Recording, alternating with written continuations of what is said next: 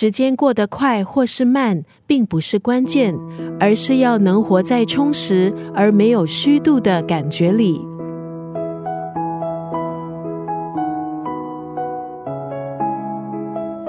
今天在九六三作家语录分享的文字，出自台湾作家吴若泉的这本书《大人的青春就该好好挥霍》。吴若权斜杠多重身份，在作家、讲师、广播顾问、家庭照顾者这些角色中自由转换，在忙碌的环境中，还是能够怡然自得。这本书就是他对生活的观察和实践。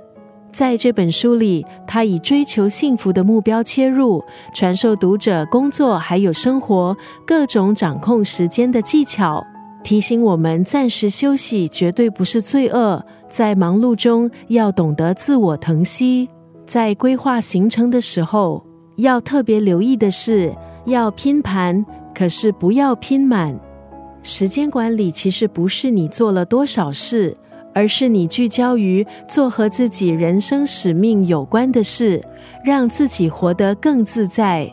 今天在九六三作家语录就要分享这本书《大人的青春就该好好挥霍》当中的这段文字：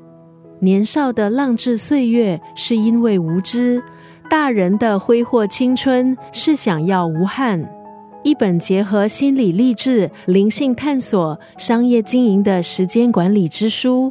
作者吴若权在书里的序也写道：“希望这本书可以陪伴读者们活出大人青春的璀璨。年少的浪掷岁月是因为无知，大人的挥霍青春是想要无憾。”